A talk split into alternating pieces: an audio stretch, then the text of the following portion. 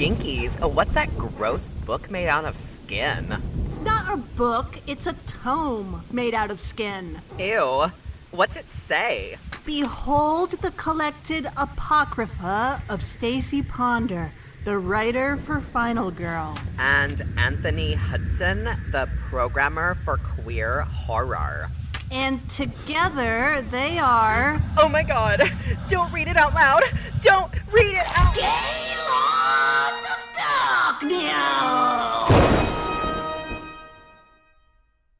Here we are. It's our first episode in November of 2019. Post Halloween. Post Halloween. Halloween is but a bitter, cold memory.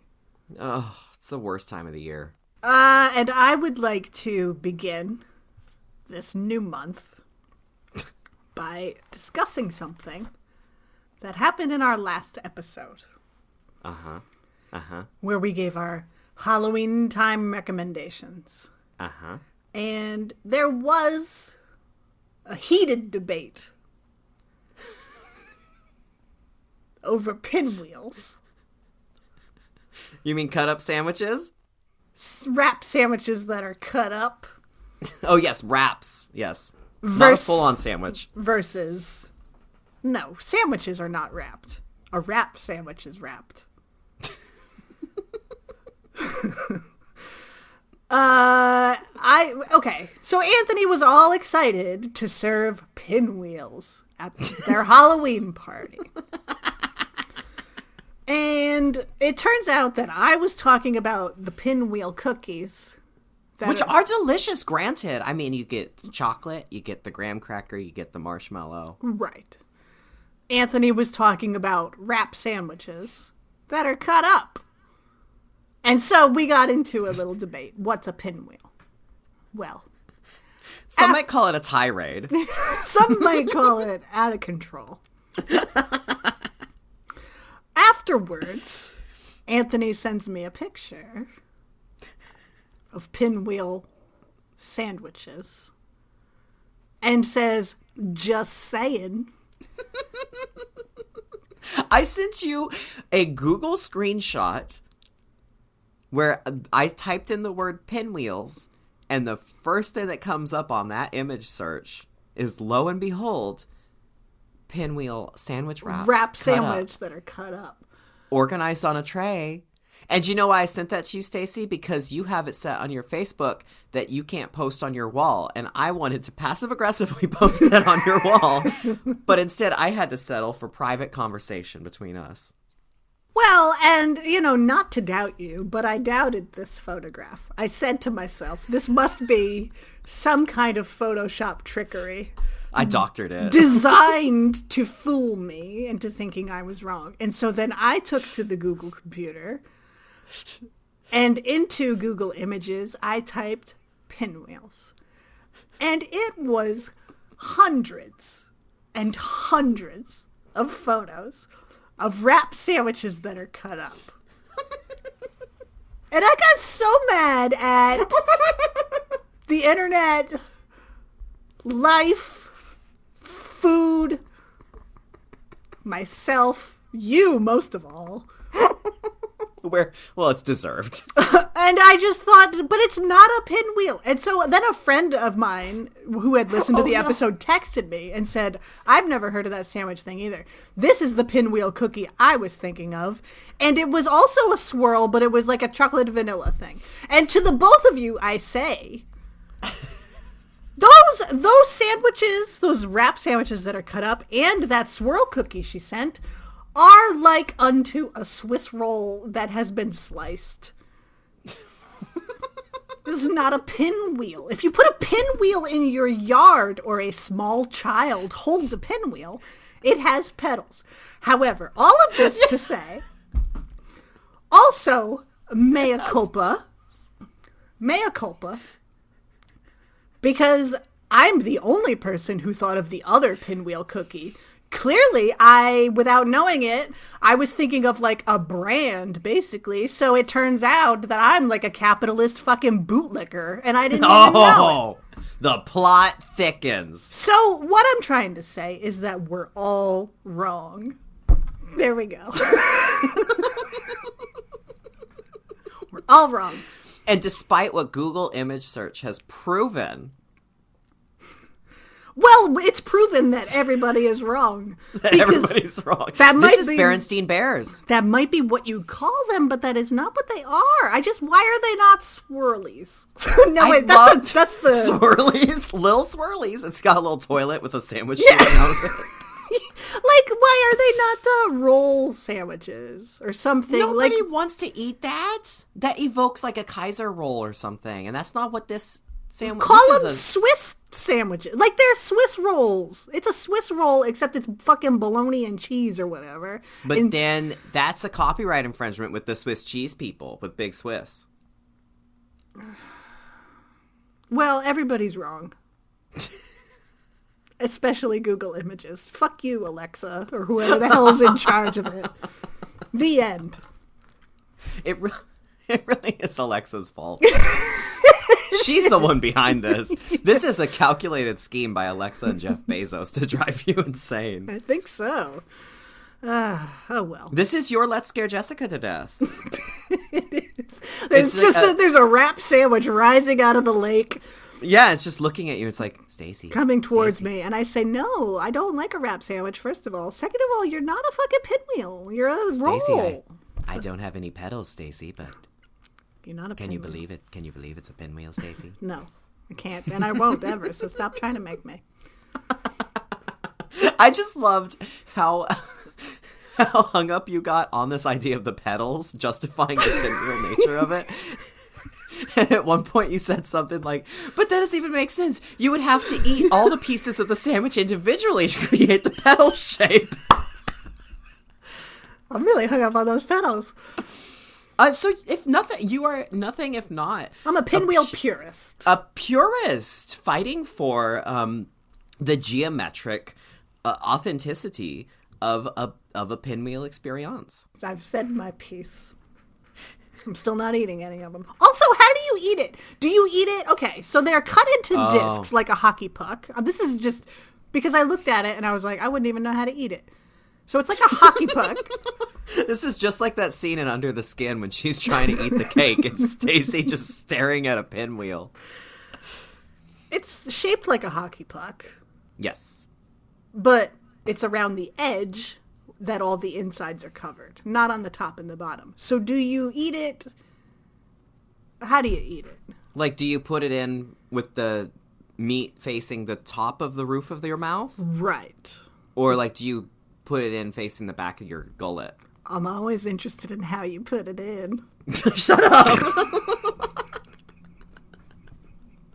I don't know how to eat it, so not that I'm going to, but I'm just saying. Do you feel excluded by pinwheels? Is that what's actually happening No. here? You don't know how to eat it, and so you're afraid of. Well, uh, no, now that I've looked at these disgusting things, I'm wondering how people eat them. My god, it's eight minutes in. How does anyone? And furthermore, how does anyone eat these sandwiches? Anyway, October's over. Good riddance, I say. it's November time. Time for Satanists. Time for Satan. Time for Satan understands. Satan gets us. Satan gets us. Yeah, we're doing a whole month of satanic shit. Satan month. I can't wait. I Yeah. love Satan. I mean, what better way to follow up Witch Month and the insanity of of the D-centric Halloween than with Satan, uh, his, her, or their self. Mm-hmm. Liberator. Love a satanic feminist liberator. Yeah. Uh, and we're kicking off Satan month with a Satan-tastic movie. Oh, oh. We've been talking about this one for a while. We've actually name dropped it several times on the show previously. We have. And it for was various reasons. I thought it was quite lovely to both discover independent, like kind of as a surprise that we both independently love this movie and have a history with this film. Right. Uh, so it's really nice to get to talk about it. Also, this is an oldie. This is, I think, the oldest film we've uh, addressed so far. I think it is. I think What was the the haunting would probably be the other one. Yeah. 63. Yeah. And now we're going back all the way to 1943, baby, Yeah. for a little movie called The Seventh Victim. Oh my god, the seventh victim is so cool. It is so cool. Um, and I'm gonna let you give a synopsis because this movie is a mess. Wow. Okay. Thanks for thanks for throwing me into the lion pit, That's Stacey. the price you pay. You sent me that pinwheel picture, and honestly, this This is the judgment. now the bills come due, my friend. The price for pinwheels? Give me a synopsis of the seventh victim. Yeah, because it is a mess. It's uh okay, so the seventh victim opens up with uh sweet little Mary, aka Kim Hunter. She is a student at a uh a, a ladies' school, a gals' school, a boarding school, if you will. Um, and she gets called into the office because uh, her tuition is not being paid, and she can no longer continue to be a student. Tuition's not being paid because her sister Jacqueline, who lives in the big city in the Big Apple, uh, Jacqueline has gone missing, and Jacqueline is, you know, lords over a cosmetics empire. She's a cosmetics baron. Love it. Oh, thank you, 1943 cosmetics baron businesswoman representation. Uh, and Jacqueline has gone missing, so she's no longer paying Mary's tuition. So she gets the option of um, uh, Mary gets told that she will the, the school will pay to to send her to New York to find her sister. Um, they were very involved and actually go out of their way in offering her things while also saying you can't still be a student here because you're poor. Yeah. but we will buy you a train ticket to find your sister to kick off the movie. uh, so Mary goes off to New York City to Manhattan in search of Jacqueline, her sister. Along the way, she encounters um, several people who know Jacqueline, all the way from uh, Mr. Ward, who is a friend question mark of Jacqueline's, who is later revealed to be Jacqueline's husband as well as Jason Hoag, who is a poet and the child of the the two is no, he's not the child of the family that runs the inn, right? no, he's just a guy. He just he's a poet that hangs out there who says things like Look into your heart. Do you really want to find your sister Mary? he's a fuckboy. Um and uh, over over uh, she also encounters um Dr. Judd uh, Dr. Judd is a psychiatrist who was seeing Jacqueline uh, just around the time that she vanished.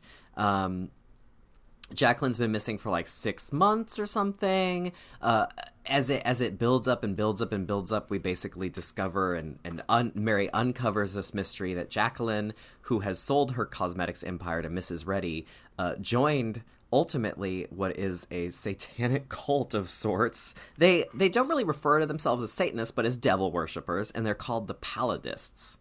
And the Palladists basically have this rule. They're they're a group of nonviolent Satanists, which I love a nonviolent Satanist who's like, Yeah.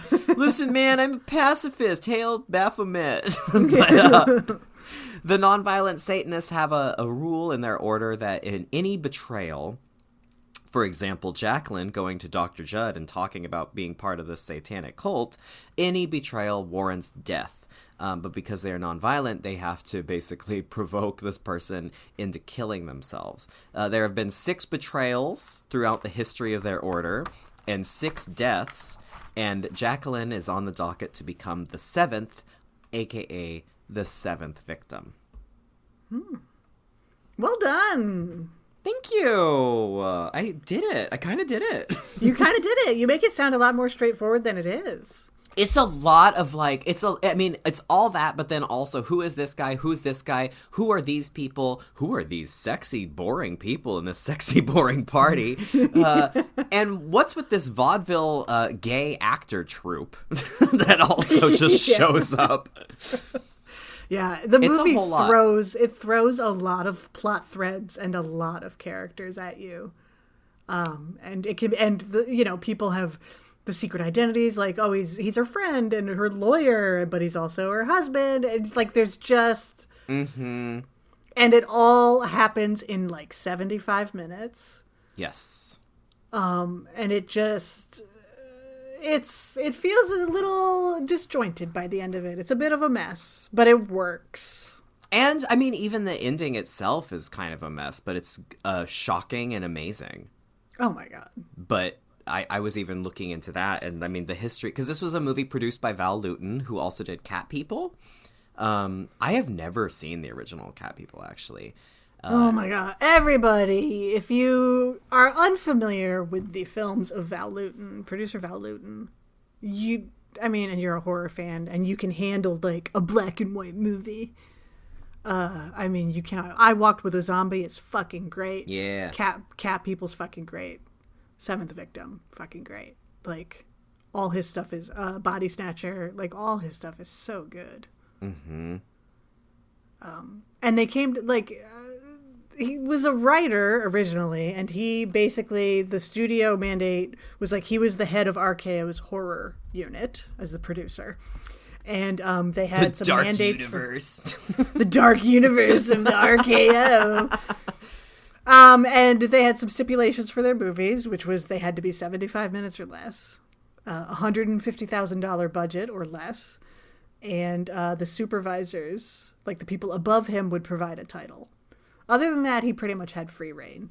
And so he would hire writers and directors, but he would basically write the final draft of all of these movies. So they're his movies. And he was very exacting in terms of like stage directions and things like that. But when he was coupled with a director like Robert Wise, who did The Haunting, or Jacques Tourneur, or something like that, he didn't have to worry.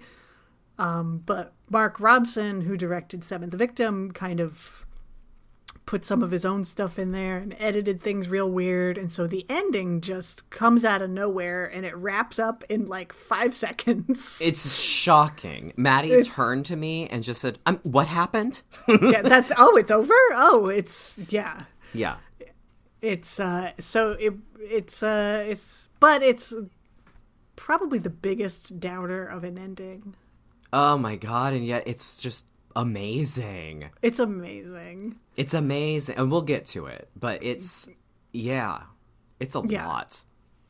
It's a lot. This movie is a this movie is really heavy. Like It's got a it's got a a, a strong air of ennui Yeah. wafting around it.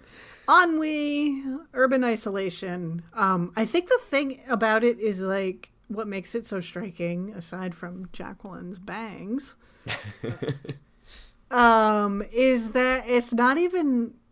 it- usually, these kind of movies will have like, oh, there's an atmosphere of dread. You're just the dread and the tension the whole time, and it's like it has that, but I think more so it has an atmosphere of doom Yeah, which I've never really felt in any kind of movie before. Yeah, it's hopeless too. It's absolutely hopeless. Like it just is a portrayal of that sort of meaninglessness of life mm-hmm. that I've never seen in any kind of movie, horror or otherwise. Like just that specific flavor of dep- of like existential depression. Like life has no meaning. Why are we even alive? Like I'm looking at a picture of Jean Brooks in this film right now. Jean Brooks plays Jacqueline, who is, I mean, the iconic vamp star of this film for of not even showing up until like more than halfway through the movie and then disappearing and then showing up again way later. Um but like just her face in this film and just that sense of I mean she's so she's so uh, capable as an actor of conveying all that of like all the dread permeates the film and every frame of it and the story and the script and the set design the direction uh, but it really she re-embodies all of that and projects that out. But l- even just like looking at this picture of her face and this just like hopelessness on her face like it's the same way we feel i think after you look you spend too long staring at like an influencer on instagram to go back to, to something you and i were talking about you know when you be, when you go you, you've seen one too many Antoni on queer eye doing van camp's fish sticks ads that you just have to stare out into the hopeless existential angst you know true angst really Yeah, yeah. Just that whole like, what is the point of being alive? Like, what? For a long time, I was determined that I was like, I I went into a big existential crisis. Like, Oh, did you rent a room in Manhattan with just a noose hanging from it? practically. Uh, but I, you know, it was like I, I had kind of encountered death for the first time, and so it was like that sort of rude awakening that you get where you're like, oh, wait, yeah, I am going to die someday. Everybody I know is going to die someday. We're all going to die. That whole thing. And so then, like, to twist it around and be like, you know, what is the point of existence? If you're just here for like 70 years or whatever, uh, whatever the average is, and then you wink out of existence, it's like, what? Why is any of us here? And you're gone. And then you're gone. Gone. It's just a blink. Yeah, it's just a blink in the, you know, and like eventually you're forgotten, and that's the end. And it's like, what is the point of that? Mm-hmm. And so that kind of like existential despair, I've never seen it in a movie before. You've seen plenty of depression. I mean, Babadook is a good example of a movie about depression. Oh, I thought that was about a, a queer icon. Oh, it's about gay things. Uh, but I mean, no, I that's think, Annabelle. Thank you very much. but I think Babadook is a really good movie about depression. Um, that really captures it. yeah, it's brilliant.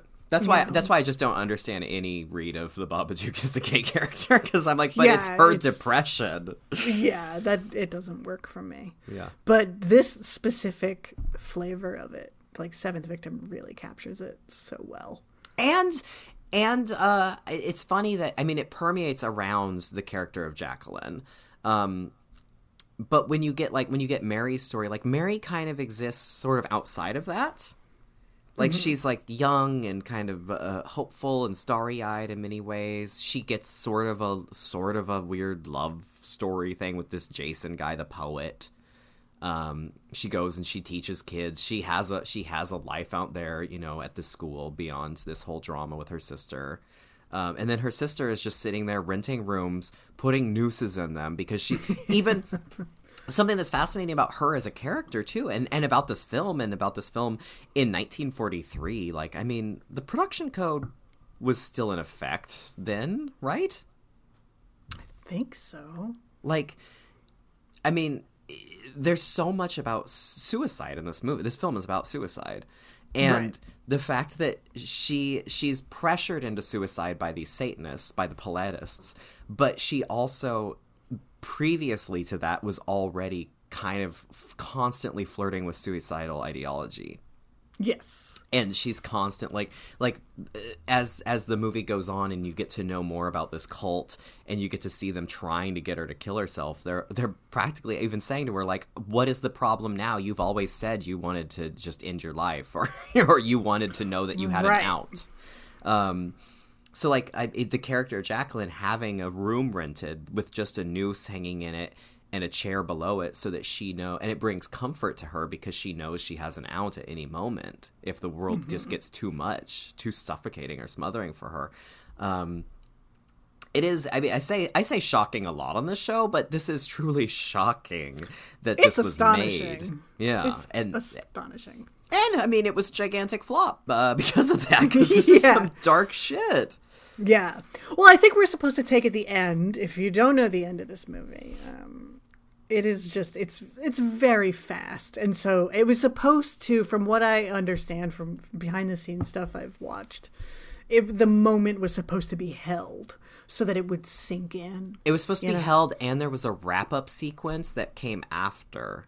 Yeah, But so you that was really cut. But that was cut.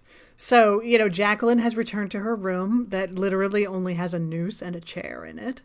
Uh, her sickly neighbor comes out and they have a little conversation.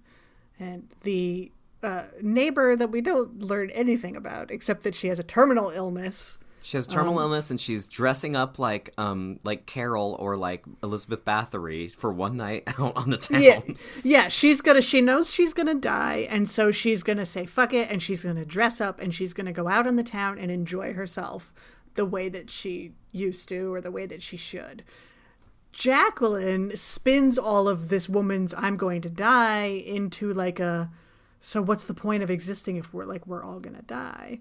So she speeds it up. So the woman is leaving for the night, and we hear the chair drop in Jacqueline's room because Jacqueline has just committed suicide. Yep.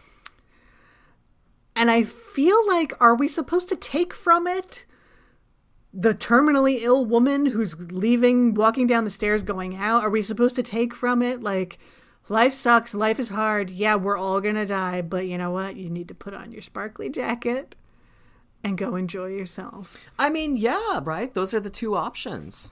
Yeah, You either end it and just get it over with, right. or Put you you put on your fucking sparkly thing and you go out for a, a night out on the town. yeah. It's Man, just- terminally ill, sickly neighbor woman, such a bummer. this whole movie's a bummer, man. when Mary shows up and she's like, "Oh, I want to go see the room that my sister rented," and the the the sweet people that run the the inn or whatever are like trying to open up the door, and then this terminally ill woman comes out and she's just coughing, holding a handkerchief to her mouth. we never know her name.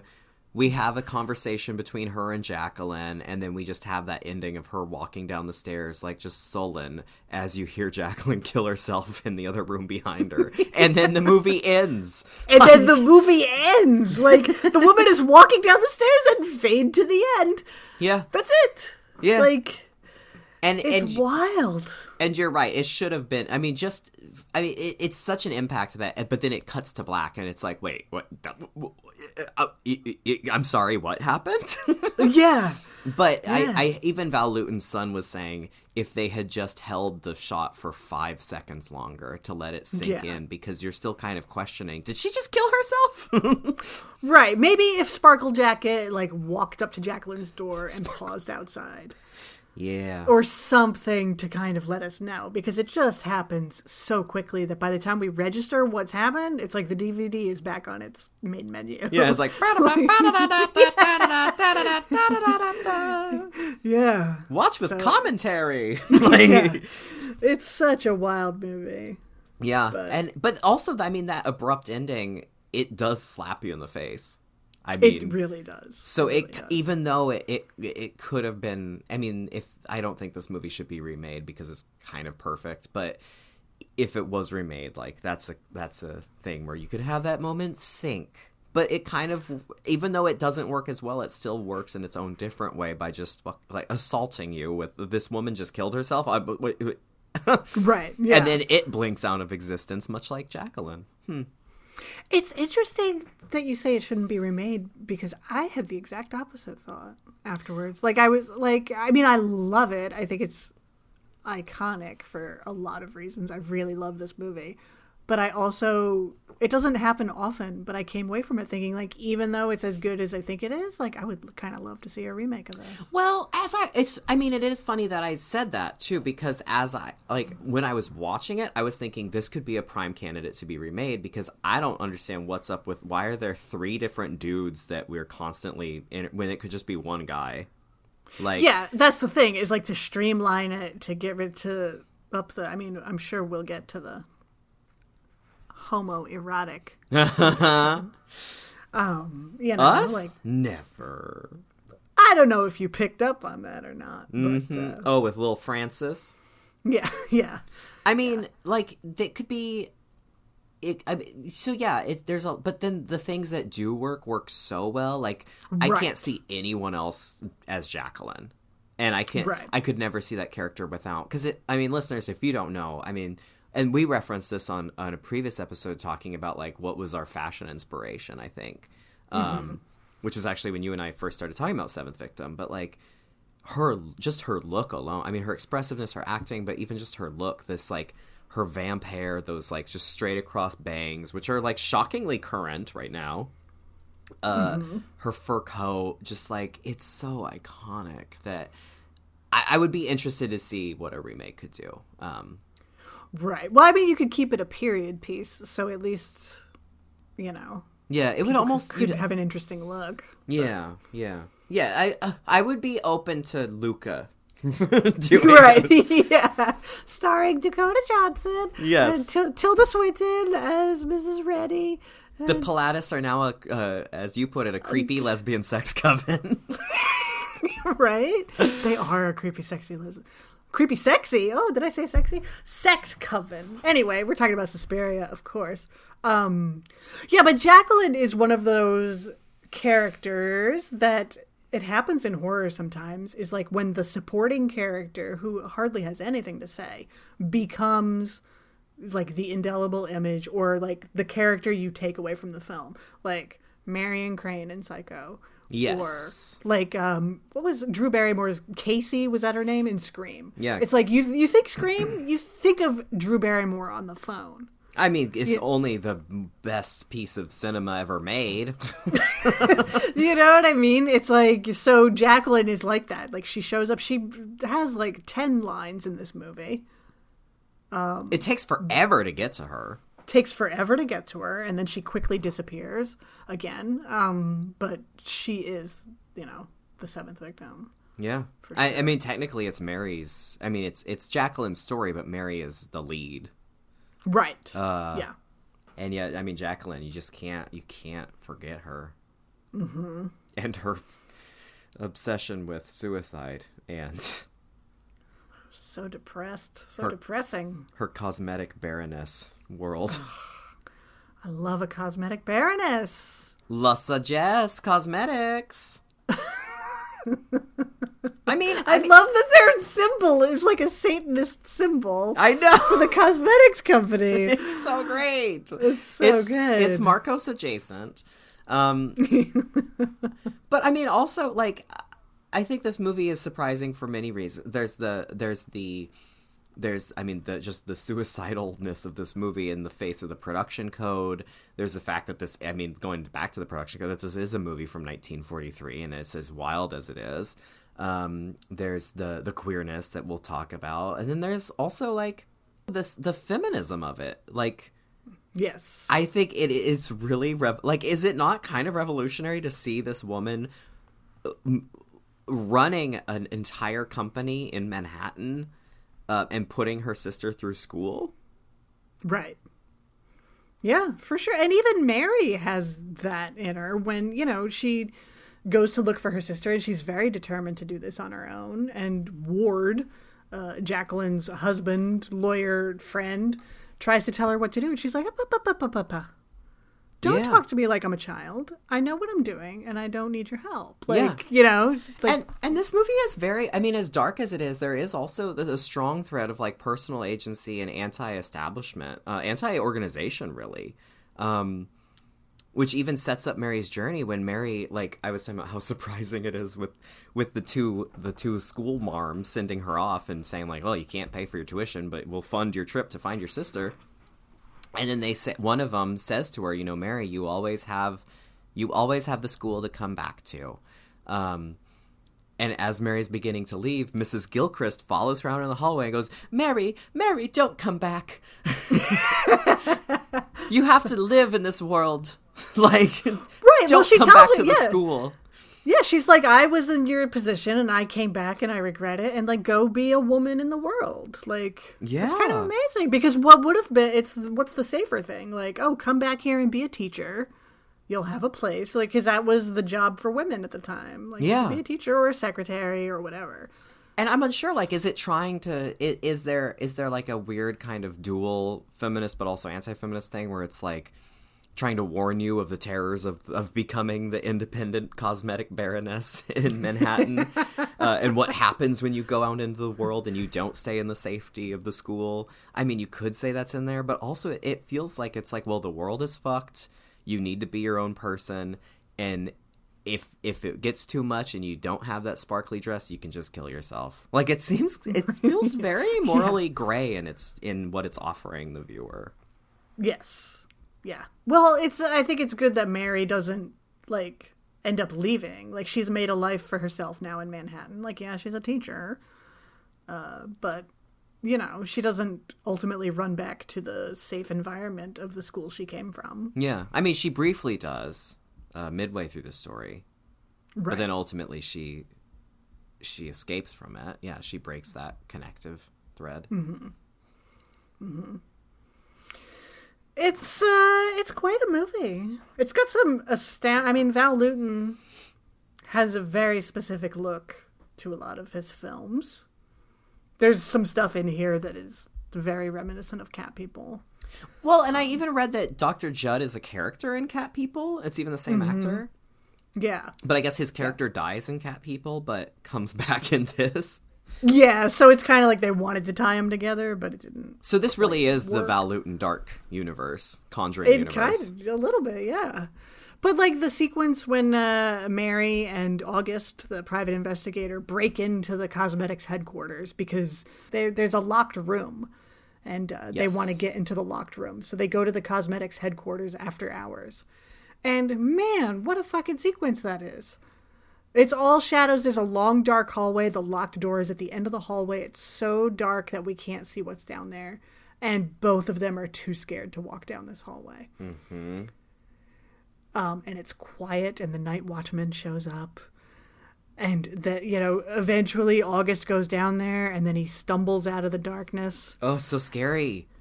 It's so scary, and he's been stabbed. And then Mary takes off and uh, hops on the subway and kind of rides the subway for hours to like forget about it. And then she stops, the train stops back where she got on outside the cosmetics company, and two men get on, and they've got August Spotty with them. And they're literally they are weekend at Bernie's ing. The, Yeah. The dead detective, like investigator. Yeah. And- it's so well done. And it's so terrifying because she's just alone on this subway train. She's sitting there directly across from these two dudes. They're holding up his body. And she just she knows who he is. she knows who he is, but it it takes there's like three shots of her looking and then even the viewer's kind of like, "Wait, is that the dead guy?" cuz his face his head's tilted down. Mm-hmm. Cut back to her, she's still looking. Cut back to him, his head gets lifted up. She sees it, she knows who it is. And she's just stuck there sitting there with these the who are these monsters that is just carrying around this dead guy making him look like he's a drunk friend that they're taking home.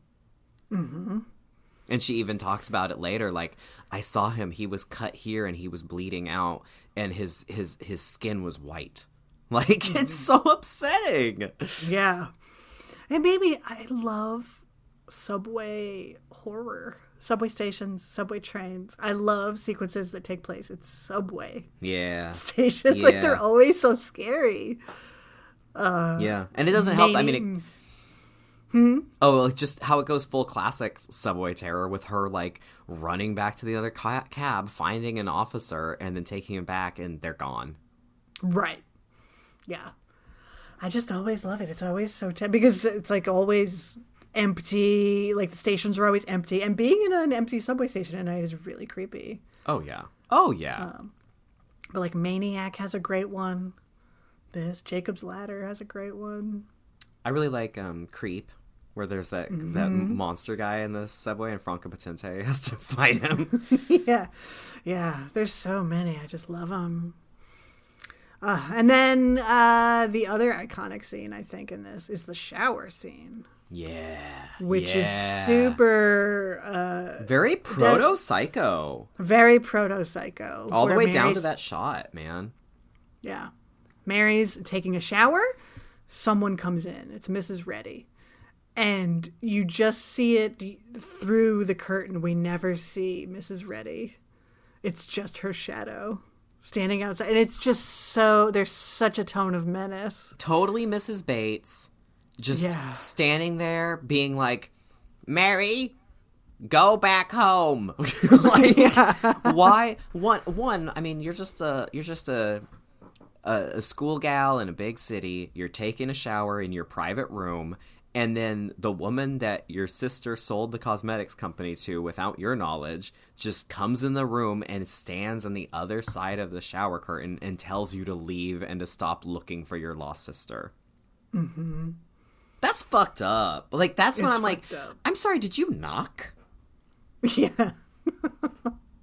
she didn't. She just barged in. She just walked in and started talking at her. Maybe she needed to steam her face. Maybe she was cold. I just love all the intimidation in this. Like when August is gonna, you know, Mary asks this private investigator, or he introduces himself, and blah blah, and then someone up, someone else comes up to him and is like, "You don't want to look for Jacqueline Gibson." You know, like all Yeah. of those, like you don't want to be get involved in this. Like the same, Yeah. at least they're trying to be nice and warn you away. Yeah. Yeah, well, and that's another another trope I love is the this shadow organization, the cult, you know, mm-hmm. the They've got eyes everywhere. It's something that pisses me off and makes me angry and rage at the at the. This, but I mean, this is again this uh, anti-establishment thing. Is there is this like secret thing that's guiding the hand of something, um, and they have like even the detective knows about them and knows to to shy away from them, and ultimately gets killed by them, and like spooky. And yet, then you meet the organization. and you're like, who are these nice suburban people in their smoking jackets and their and their party gowns? Well, it's super, super, super, super proto Rosemary's Baby. It is so. I mean, just seeing because you just did a great episode uh, with Colin Drucker talking about Rosemary's Baby. I did. I was a guest on Colin Drucker's podcast in the details, a celebration of nuance, and um, we talked about specifically Ruth Gordon in Rosemary's Baby. Oh, but we queen. did kind of talk about the movie as a whole as well. What a movie! God bless Minnie Castevet. And seeing seeing um then you're because you're also posting now 31 days of Suspiria is over, so now you're doing Bloodvember. Um great title. Thank you very much. And seeing your most recent one of your posts about Rosemary's baby and the screenshot you posted of just, you know, Rosemary walks into that into that room on New Year's holding that knife. And it's mm-hmm. just a, it's just a, like, like they have pinwheel sandwiches, you know, just hanging out. Right. They're just normal people, like waiting for baby Satan. Right, just the banality of evil. Like these are just, and and that's what we talked about. It, Colin and I talked about it on the show. But that's what Rosemary's Baby does so well. Is like at the end when we pan out from the apartment and you just see like the New York City skyline. It's like they could be your neighbors. They could be anybody. Oh yeah, Like just just totally blending into to society. And I think it gets. I don't know if Ira Levin was influenced by the Seventh Victim or what, but if not, it's a big coincidence because it's the same thing at play. it feels exactly the same of just these mm. people like that's i was so and this was before i even i was watching this before i even saw your post about that but i was i felt i felt seen and validated seeing your post about it because watching the seventh victim like this is so rosemary's fucking baby with just these completely normal just weirdos Right. in their Maybe secret they're a little society. older. Yeah. You walk in the one of the first times you meet some of them is like they're they're having a they're having a little party and playing card games. like And when you meet the other ones, they're at work. yeah. Like at the cosmetics company, which isn't like it's not like oh the makeup will turn everybody into monsters. It's like At it's just a- midnight. yeah, it's just a cosmetics company, you know? Yeah. Like they have jobs. They go to work every fucking day. yeah. They go to work, they sometimes kill investigators and they sometimes uh sneak into your shower and tell you menacing things, but otherwise they're just normal people that you would see shopping. That's like I mean, yeah, that end of Rosemary's Baby, that panning out. Also I think of um another one that kind of haunts me like that thinking about just the the potential for widespread there everywhere and maybe we don't know. It's like the end of the invitation when you see all those lanterns light up across la from everywhere like every single house has a red lantern flying up in the air. Um, and if you've seen that movie you know what that means um, it's terrifying Mm-hmm. Yeah, it's the whole serial killer next door, except it's a whole coven. yeah You know, scary. all of them witches All of them witches. You know, and what? And you know, now we're at the point where it's like you have something like the Lords of Salem, where it's like, well, then you just join them. yeah man you know, I don't know that it's always willingly. Like I don't know that that's willingly in that movie, but you know, that's kind of the thing. It's like, do you? Or I mean, that's even teased at the end of Rosemary's Baby. Is like, is she just going to take care of this kid now? yeah now she's mom You know, I don't know. Listen, we all want to be Satan's nanny, or or Danny at the. At, we all want to be the May Queen, you know. if Right? Yes. If you can't beat him, put on your sparkly dress and go hang out with them. right. I mean, they're having dinner parties and shit. yeah. It's more exciting than Doctor Lawyer and that fucking poet. Oh my god, that goddamn poet. He's just so such a fuckboy. Why is he there? I know. Why is he there? Doesn't- Why is he uh, there? They could have easily reduced him or Ward into one character. Mm-hmm. Uh, and didn't need some poets. Look into your heart. Yeah. Can you imagine someone says, Oh, my sister's been missing for six months. I'm here to find her. My advice is to look into your heart. Do you really want to find your sister? Fuck you. Motherfucker, you just met me. You don't know shit. That's why I say you're blocked from my Facebook. Yeah, take a seat. S- Stay in your lane. Take a seat in your fucking lane. Yep. Mind your beeswax. Yep. Sheesh. Yeah. Jerk.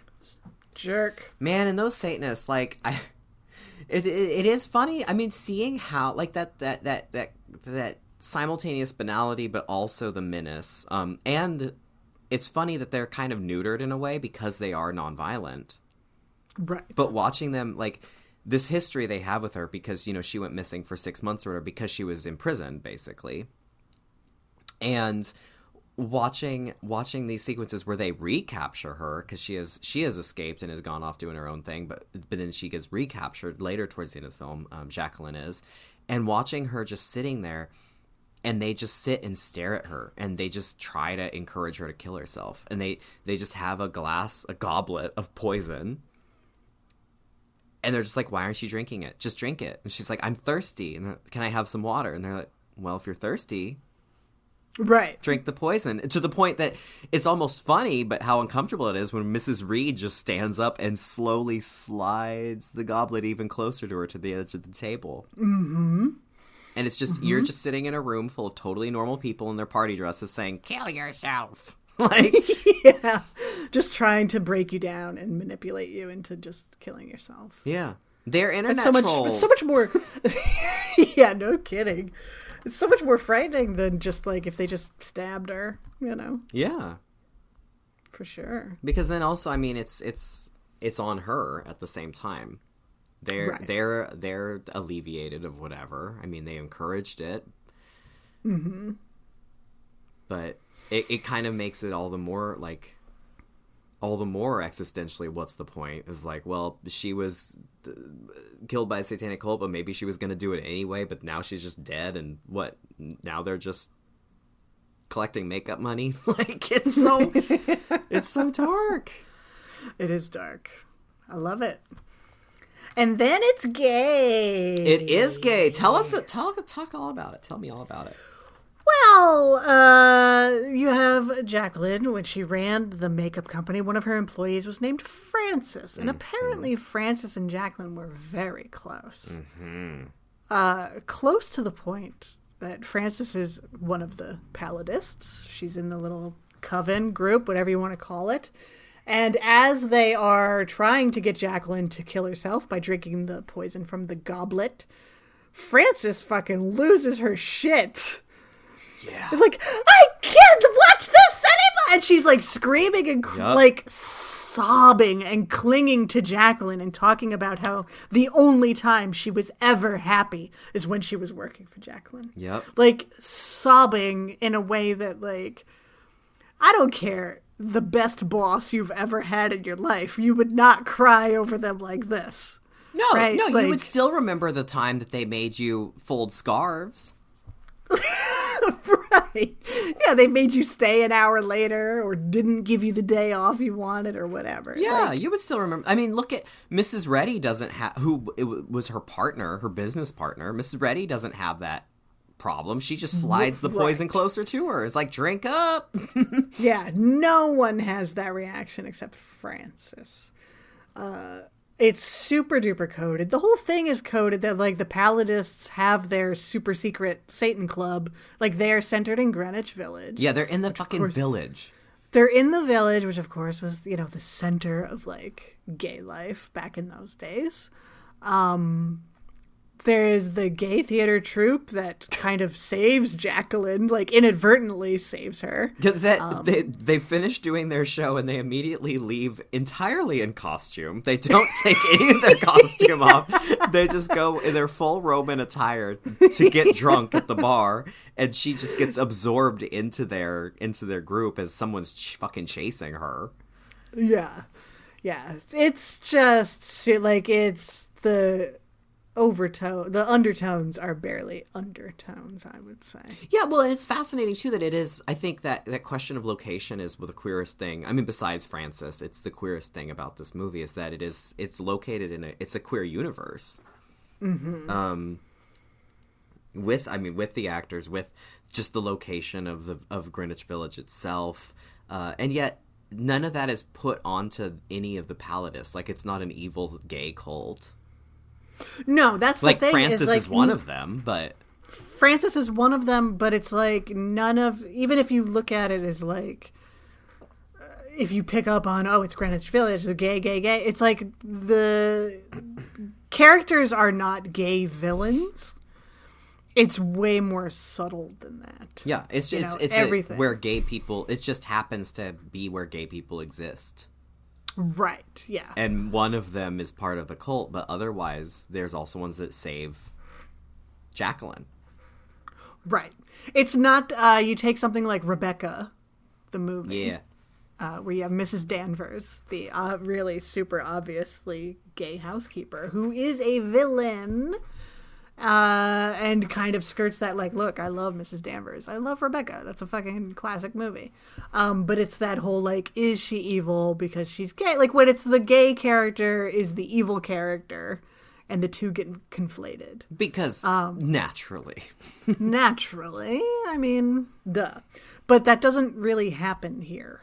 yeah. all of all the gay content and everything is much more complex and subtle than that. Yeah. And, and and that's what I mean that's what signals to me that like I don't think this is a my question earlier about like well is this a, a fear story about like becoming an independent businesswoman or or not following you know of, of tr- encouraging you not to follow Mrs. Gilchrist's advice of not going out and living in the world um not running back to your school like if if it really was that then if it was a this is what happens when you move to the big city and start a makeup empire like then it, it, it would also be and they're all gay and they're all Right. evil and mm-hmm. they're you know they're gonna turn you gay and then you're gonna kill yourself like it's it it's a really and that i think that deliciously complicates the grayness of this world where it's like it's a queer universe they're surrounded by queer characters one of them is a satanist but also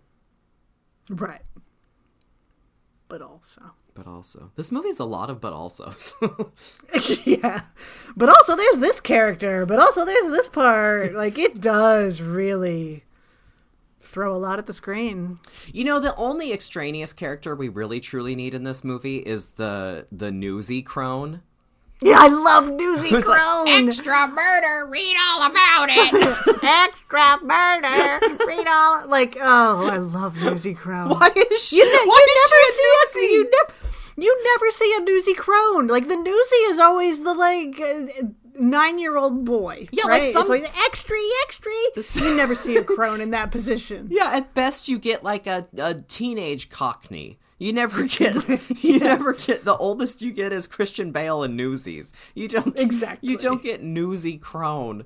I No. love her. Just So good for her, and good for whoever hired her for hiring outside of the norm. see this film anti-establishment, anti-misogynist, anti-ageist film. Mm-hmm. You can be you can be a beautiful vampy woman and run a makeup empire. You can be an elderly gal who is also a newsie. You can be gay and not take off your theater costume and go out to drink. Newsy crone. Newsy crone. Extra murder. She could have a much bigger part in a remake. She should, yeah. Newsy Crone should help solve the mystery. yeah, we don't need honestly. We don't need Ward or Jason. It could just be Mary and Newsy Crone. Oh, yeah. Oh my god. Yes, please. I love it. I love this movie. I love it. I get it that people watch it and they're like, huh? What? Because it does feel a little like a bunch of puzzle pieces that sometimes they fit together perfectly. Sometimes maybe they're not cut quite right. yeah, yeah, but I still think it just it really does work Oh, as, as a, a whole. whole, I- and I, yeah, and I think sure. so much of that is just Jean Brooks and that ending. Mm-hmm. There, there's just something so that that the sheer commitment to darkness and to existentialism Yeah. that comes through with that her. you just don't see.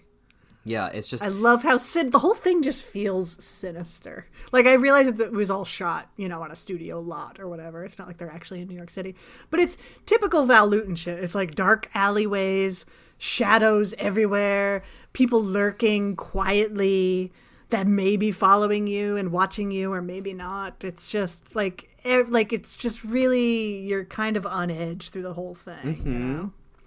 Evil lurks about every single corner Yeah. and in the darkness. Yeah, it's very. I mean, it's very effective in that in creating that dread. Like, I mean, like The Shining or like uh, even Hagazussa level like dread of just, just hopeless, crazy dread. And and I think for this one particularly centering it around the existentialism of existence is really what makes this one so um unique and especially for that for this era it is Oh yeah. it, it's you've never seen anything like this in a movie from this time. Right. Cuz what kind of I mean people don't want to watch people be depressed, right? Like Especially hot babes. especially hot babes, but it's just going to like turn it back on you and it's going to end up making you feel bad. So what do we get for movies where people are depressed? Like Jennifer Aniston in Cake who had some kind of skin problem or something and she was depressed, right? I didn't see it, but I I like that this is where he went with it. Well, that's where Hollywood goes with Yeah. it. That's where that's what depression is. Like there's a I think um Tully does a very good job of a specific flavor of depression. Oh, I need to see that. I mean, young adult too. I Young adult fucking love that movie. You know? And I just don't know that it appeals to everybody because it's like, well, who wants to watch people Well, but that's the thing is because it it it and I don't I I thought Young Adult was a lot funnier the first time I saw it when I was just drunk, but then when I watched it again later, I was like, "Oh, this is actually just sad," but I love it so much. Um, but a lot of those depression kind of stories kind of go along with like sort of an indie kind of mumble mumblecore sensibility, where it's it kind of Right. becomes like lighthearted, like um, uh, Little Miss Sunshine is Right. a really similar story in in many ways. Like all the characters are depressed and all of them are looking for something. But you know, it's like everyone comes together and it's cute and sweet and like isn't this unique and funny and quaint? Um, and we Right. we're depressed and we're alone and existence is over and Steve Carell tried to kill himself, but at least we all have each other even if our dead grandpa's in the van. Like Yeah. there's always there's always like there there has to be a silver lining that makes it like relatable or cute for people or like bittersweet. Um, Seventh Victim Well- is just bitter. There's no, no, seventh seventh victim is like we're all doomed. We were doomed at the start, and we're doomed at the end, bitch. Yeah. because like even Baba Babadook, it's like that's the whole point of that weird ending. Is like she's learning to live with this. Yeah. like that's literally the metaphor. she's like, it's not- feeding. She finds a way to feed the depression and cope with she it. She finds a way to cope with it rather than because you can't get rid of it, right? Yeah. But it's still a kind of a happy ending. It's like, oh, the depressed person got on medication. yeah, I mean, Babadook. you If it was truly hopeless, she would have just killed herself. yeah, she would have just killed the kid and then killed herself. Yeah. Well, more importantly, yeah, killed the kid. But so the seventh victim is so unique in that it just really goes all in Yeah, yeah. on and that doom shit. I can't really think of another movie that has is that level of dark, and that's what's just sh- so shocking is that this is 1943, and mm-hmm. and it is it is the most emo poetry you will ever see. God, I do while I'm watching it, I do think about how bad I would look with that hair. You know, not everyone can pull it off. I mean, even Courtney, Not even every- Courteney Cox tried everyone. with Scream Three, and it, it doesn't work. It does not work with everybody. Boy, oh boy. Yeah, it's a hard look to pull off, and it, man, Jean Brooks just does it. Mm-hmm. It, it that haircut, it's Yeah. it's also not perfect. Like it's very asymmetrical and jagged, and yeah. Well, it's a wig. she just makes it work. She makes that wig work. Well, I mean, it's one of that's how Mary identifies her. She goes. She doesn't have a photograph of her. She just goes to everybody in New York City. Just like everybody who sees her would never forget her. Yeah, tell. I love when she goes, "Oh, I wish I could describe her to you. Um, she was tall and had brown hair." And they're immediately like, "Oh, you look like you could be her sister." like, Yeah, yeah. but that's the thing is this this woman lingers with you. Uh, just for every Right. move, every character in the movie, this she has had such an impact on them and lingers with them in the same way that the the, the character and the, the Jean Brooks does as as an effect for the viewer. You will never forget this of Jacqueline. Right. You will never forget how she looks. You will never forget the sound of the chair hitting the floor at the very mm-hmm. last shot of the movie. So check it out if you know what's good. Check out Seventh Victim. I'm gonna have to watch Cat People now, man. Yeah, you. I, I'm surprised you haven't seen it. Yeah, it's fucking great. It's black and white, Stacy. It's old. I know. Uh, well, at, least it doesn't have subtitles, though. At least it doesn't have. So that would be the breaking point. Absolutely. Coming for you, Bergman. Well, Satan Month is on its way. Starting Satan It Month with a suicidal little film, uh, but it is truly, truly a, a great, influential, very influential horror Very influential. I mean, film noir. great, great double feature with Rosemary's Baby. That's for sure. Oh my god. I just love these this branch of Satanists of just yeah, the banal just like can't be bothered Satanist, non-violent Satanist. you know, these Satanists get shit done. Yeah, they don't have they don't they don't They don't have kooky plans. they don't waste their time making weird records and placing them somewhere in the hopes that someone will find it. I think it's because they're not. They don't wear robes. I was going I- to say is They're not into all of the accoutrements. They're just living their lives. I was going to say, is it a question of budgeting? Because we've talked about this with Satanists and their plans. And we've talked Right. about, you know, we all saw it happen. Shelley Winters, she couldn't figure out how to get that goddamn coven together in, in Initiation of Sarah. Yeah. And, you know, she she was too concerned with that hedge maze, head, hedge maze and the ritual uh, and those Mm-hmm. robes. But if she, maybe, maybe if they had a better accountant who said, "Listen, we've been spending all of our money on robes that now we can only afford to make one record to put out in the world." in the hopes that someone plays it backwards and then and then the apocalypse is all, is triggered, you know? Well, I think it's a matter of what is important to the Satanists. If someone says, I'm going to start a Satanist cult, coven, whatever, and then the first thing they do is go buy robes and go buy candles and all of the gewgaws that go along with it, or are you just a Satanist and then you bust out the bullshit at the right time? Like Rosemary's Baby they give the Antichrist a bassinet that is draped in black lace. It is so goth. It's so fucking goth, but that's the only touch. They're not all sitting around in robes at the same time. They're just dressed like normal their- everyday people. They're in their cocktail attire at best. Yeah, so the ethos is important to the to them and to the Palladists and the seventh victim, and quite frankly, they get shit done. Yeah, save the bells and whistles for later. Just you know, maybe if if you weren't trying to create these intricate plans and concerned with your hedge mazes, you know, maybe maybe you can make it happen. Mm-hmm. Maybe you just maybe you just all you need is a goblet of poison or uh, a, a group bullying ethic. Maybe that will work way better That's what I'm saying. than just g- running for hot topic. We've all seen this. Every teenage Wiccan or every any gay person who comes out and has the gay explosion and bu- goes and buys all the rainbow everything. What if you channeled that energy elsewhere? Just saying. It's just a little tip for Satan month. So, Satanists who get stuff done, well, well good job. Good job. Good job. Kudos to you. Good job. You're a Satanist who took a business class. That's what. exactly. It's not these art school Satanists. Mm-hmm. That's true. who are like, "Well, I didn't get any professional practices, but I did get these great robes. It's a fiber art." Yeah, but come, come look at my bedroom, though. Yeah. I've got ghost projectors and a red light. Have you ever seen Suspiria? yeah. Oy, Oh, yeah. Satanists. Well, um, on that note, do we have a listener question today, Stacy? Uh, uh huh. Yeah. Speaking of Bergman, uh, this question comes to us from Persona. Oh. Although, is it Persona because the O in their name is actually a zero? So perhaps this person's name is Persona. Perseverona. Yeah. Yeah. I think so. uh, Persona. Persona's a good movie. You seen Persona? Yes, I have. It's good shit. I love that even Some- the people who made it are like, I don't know what it means. It is a fucking bonkers fest. It's bonkers. It's so good though. Yeah, it's the first Bergman movie I saw, and I was like, "What the shit is happening to me?"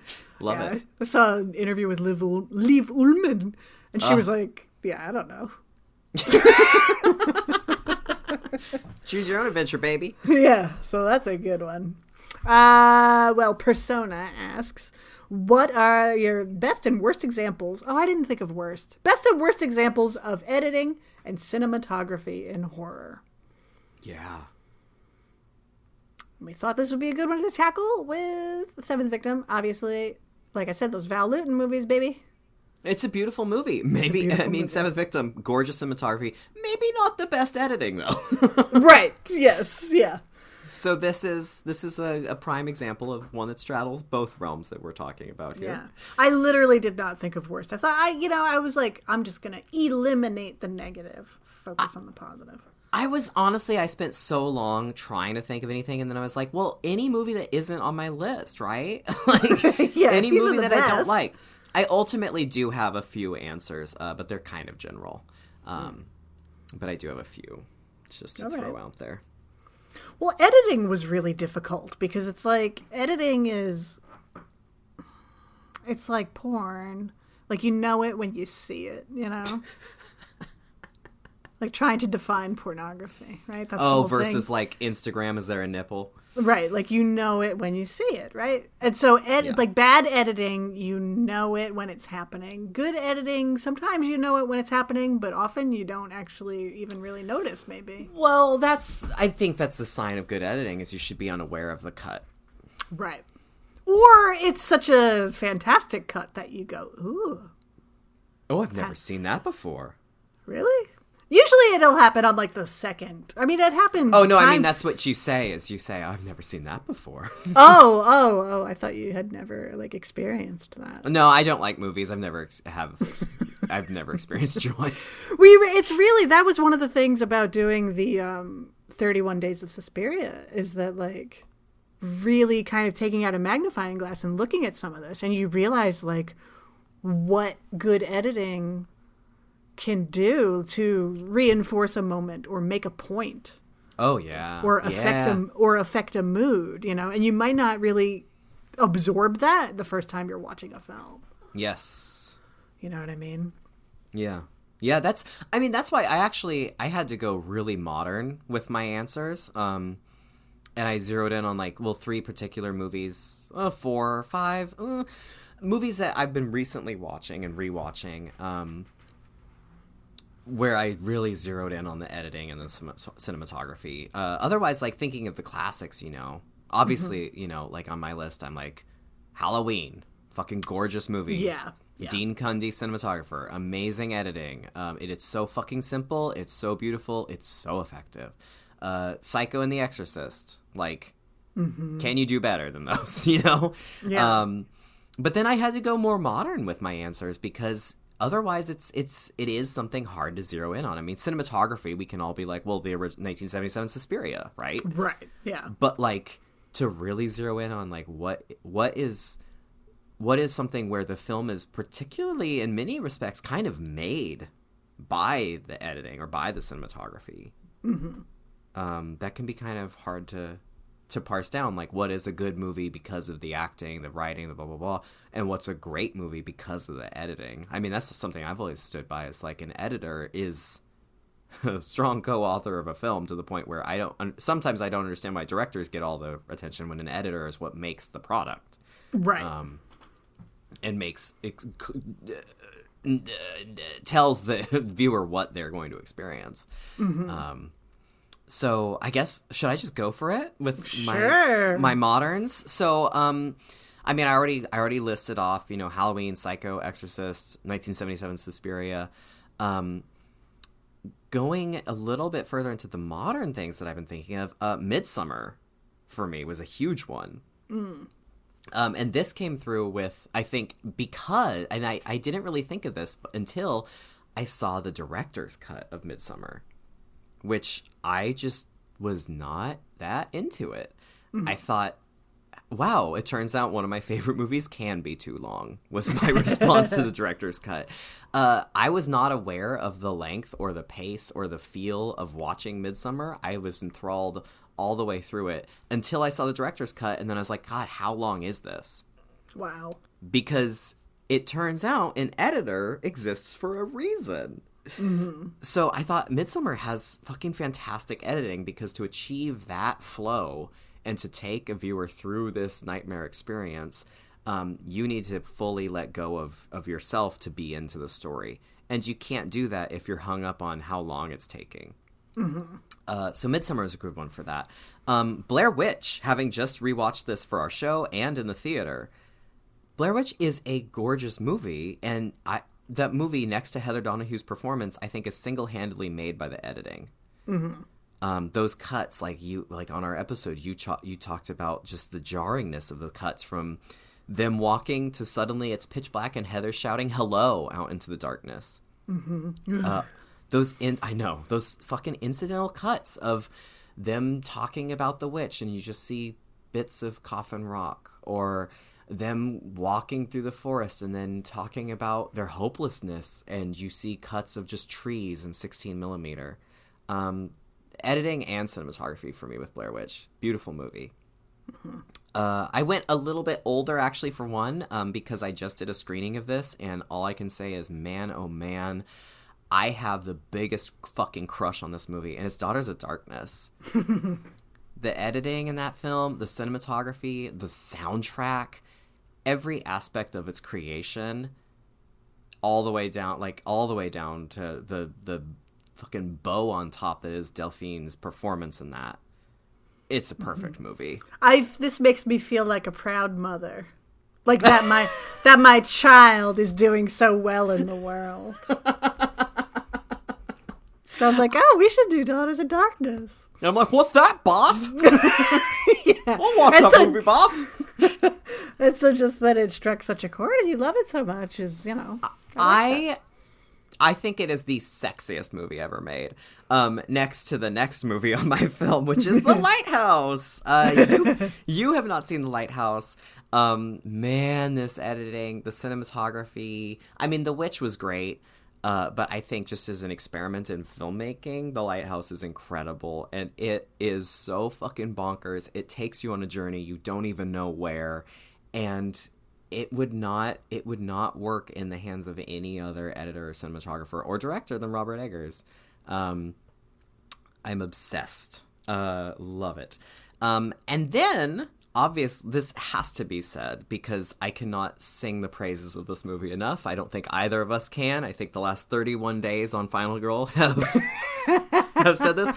I truly think and this is why I come for everybody. I mean, people did this with Midsommar, but they especially did it with Suspiria 2018. Is people saying, why is Klemperer in there? Why is it so long? Blah, blah, blah.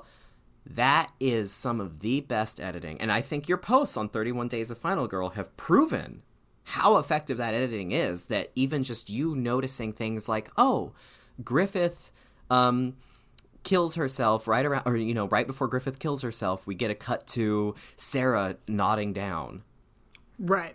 it has seeing you zero in on those moments and how this film is cut not just i mean we we we've sung the praises of luca of dakota of all the actors of of david Kajganich's amazing screenplay um but the editing is what brings it all together. Mm-hmm. and it is i think one of the best edited movies. I mean obviously i'm saying suspiria because it's suspiria but I, I really truly believe it's one of the best edited movies in terms of telling a story that i've ever seen. So I agree, and it was on my list. I'm sorry to take it away from you. I know. No, that's I fine. know Let's it's your gal. celebrate. Let's celebrate Okay. it together. No, but like you said, it's like zeroing in on things, and you realize how deliberate You'd like to think that every movie is full of nothing but deliberate moments, but I don't think that that's true. Sadly, pretty much, I mean, half the movies we've watched for the show have proven that's not the case. Right. Yeah. Or just like, and I think Suspiria is a really good example of when you really give it your attention and dig into it. It's that there are, it's, it is pure intention. yeah, it's pure intention. Um, like that the scene where Susie and Sarah are talking, and Sarah's like, "You've made a deal with them." Like that scene, like where it, the, the the camera is on like behind Susie, and it looks like they're standing really close together, and then the, it cuts to a side shot, and we see how much space there is in between them at that Yes. point. Like just Yes. really deliberate things like that that aren't you're not the first time you see the movie, you're not struck by it. But then once you really get into it and you see like, well, what does that mean? Like what is that shot showing us? It's like it's just a pure sort of all-encompassing cinematic it's it's cinema you know where Yeah. the editing and the shots mean something Yeah, it's, not just pretty to look at And it's bizarre that it functions in that way because it is constantly giving you information, and yet it's not didactic either. right right yeah so Suspiria could have just been the whole list honestly Just Suspiria, man. But uh, a movie, see, that's the thing is like cinematography and editing, like especially cinematography. But it's like some movies you can cite because they're gorgeous. Some of them you can cite because of the execution and the intent that the execution imparts. Mm-hmm. Right. And so a movie that may not be beautiful to look at, but I think is a pretty astonishing example of cinematography and editing is Record. yeah, yeah, yeah. that it doesn't feel edited until it deliberately feels edited. Um, I what a what a marvel of cinematography. Hmm? The choreography of that film just it feels very natural. It feels completely pure. It feels like what it's supposed to be, Yes. which is this reporter and her cameraman filming what's happening yes. you know the other i mean the blair witch is the only other movie and that's because that's what blair witch actually was was these people filming it record is a movie that feels like that Yes. and it's the only one really to me uh another movie Yeah, there's think not many that work like that. no found footage that's the thing is found footage doesn't always work that way Yeah. um i think the house of the devil to get a little Mm. Satan-tastic. I think that's really well edited um, by the director. So it's exactly what he wanted to have. Like, it's exactly the movie he wanted to make, Ti West. Mm-hmm. Um, and I love how he's willing to let moments hang and build the tension. And then that nice. that Walkman scene, man. The I just I love House of the Devil. and that's editing that um i mean the the editing and the cinematography also are used to create the period Yes. it's not just american horror story 1984 let's let's put on halloween wigs yeah. yeah. it's the actual techniques of the film that make it period kind of like the lighthouse too like it's you know it's yeah Right. Yeah. Yeah. So I think that's a marvel. Um cinematography that just really is beautiful. I mean The Shining, mm, yeah it's gorgeous right? It's, you know, it's so cold. And not not just because it's like winter and the snow is up to their eyeballs, but just the symmetry of it. Like Kubrick always has that like remove or something. Do you know what I mean? mm-hmm. To his films, like a yeah kind there's of a clinical They're clinical. clinicality. Yeah, but I don't know. The Shining, it really, I love it in The Shining. All those hallways and doorways and all that. I just the the symmetry really appeals to me. Man i need to watch it again Yeah, it's good. I need to get over my hate of Jack Nicholson's character in that and of the, you know, what the reality of uh, Shelley and what happened there. But and just watch Well. I don't know if you have to get over Jack hating Jack Nicholson. I think I think what happened to Shelley Duvall. I think that's enough to put someone off of the movie. Yeah, I guess I And just need that's to watch it and find out how to appreciate things about it. Yeah, I've always not. I've always disliked Jack Nicholson's performance in it, yeah. Even while loving it. But um, I would say The Haunting is another one, 1963, of course. But that big beautiful house, big hideous beautiful house, if you know what I mean. Um, just the cinematography really is incredibly evocative and establishes a mood and makes that house seem really super fucked up. Uh, and a modern film that just was gorgeous, uh, Hagazussa. I don't think it's that well edited. I think it could have. I think that movie could have been trimmed.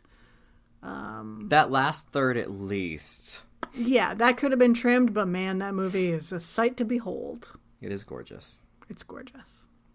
So yeah, that's my list. That's my list. Deal with it. I'm maybe I will. I don't care. Are you Uh, sure you don't care? I don't care. Deal with it or don't. It's your business. You know what else is your business, listeners? Is if you want to send us a question. Uh, you can if you feel like it. We're on Facebook and Instagram at Gaylords of Darkness. We're on Twitter, Gaylords of D. We're on email, gaylords at gaylordsofdarkness.com. Uh, if you, can- type in some combination of Gaylords and Darkness, you'll find us. you'll find us.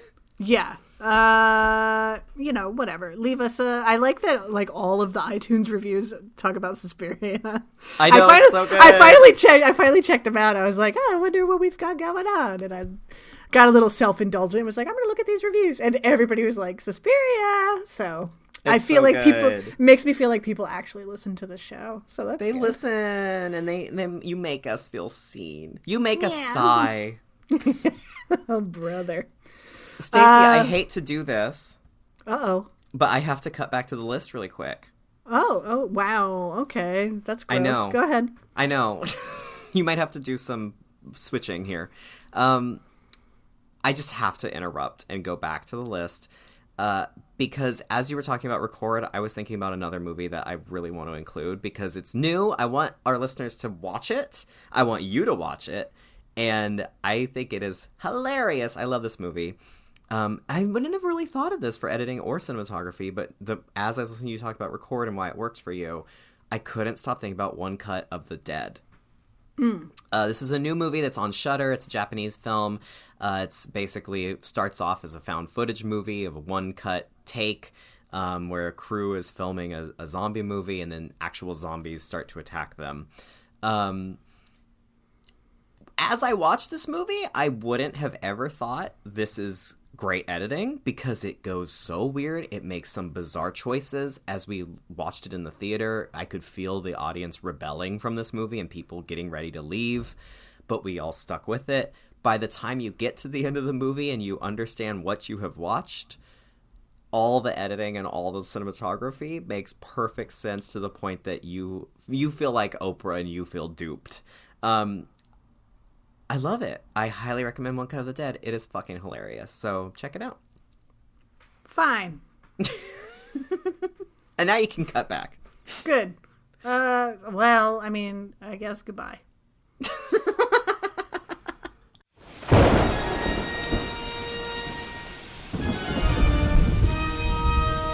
wow, for a haunted tome made out of skin, it's so loosely structured, yet informative. I know, right? Ugh, is it over? It's glowing and spinning on its own, so I'm gonna guess yes. Ah, oh, oh my god! Oh, oh my god! Tune in next time for more Gaylords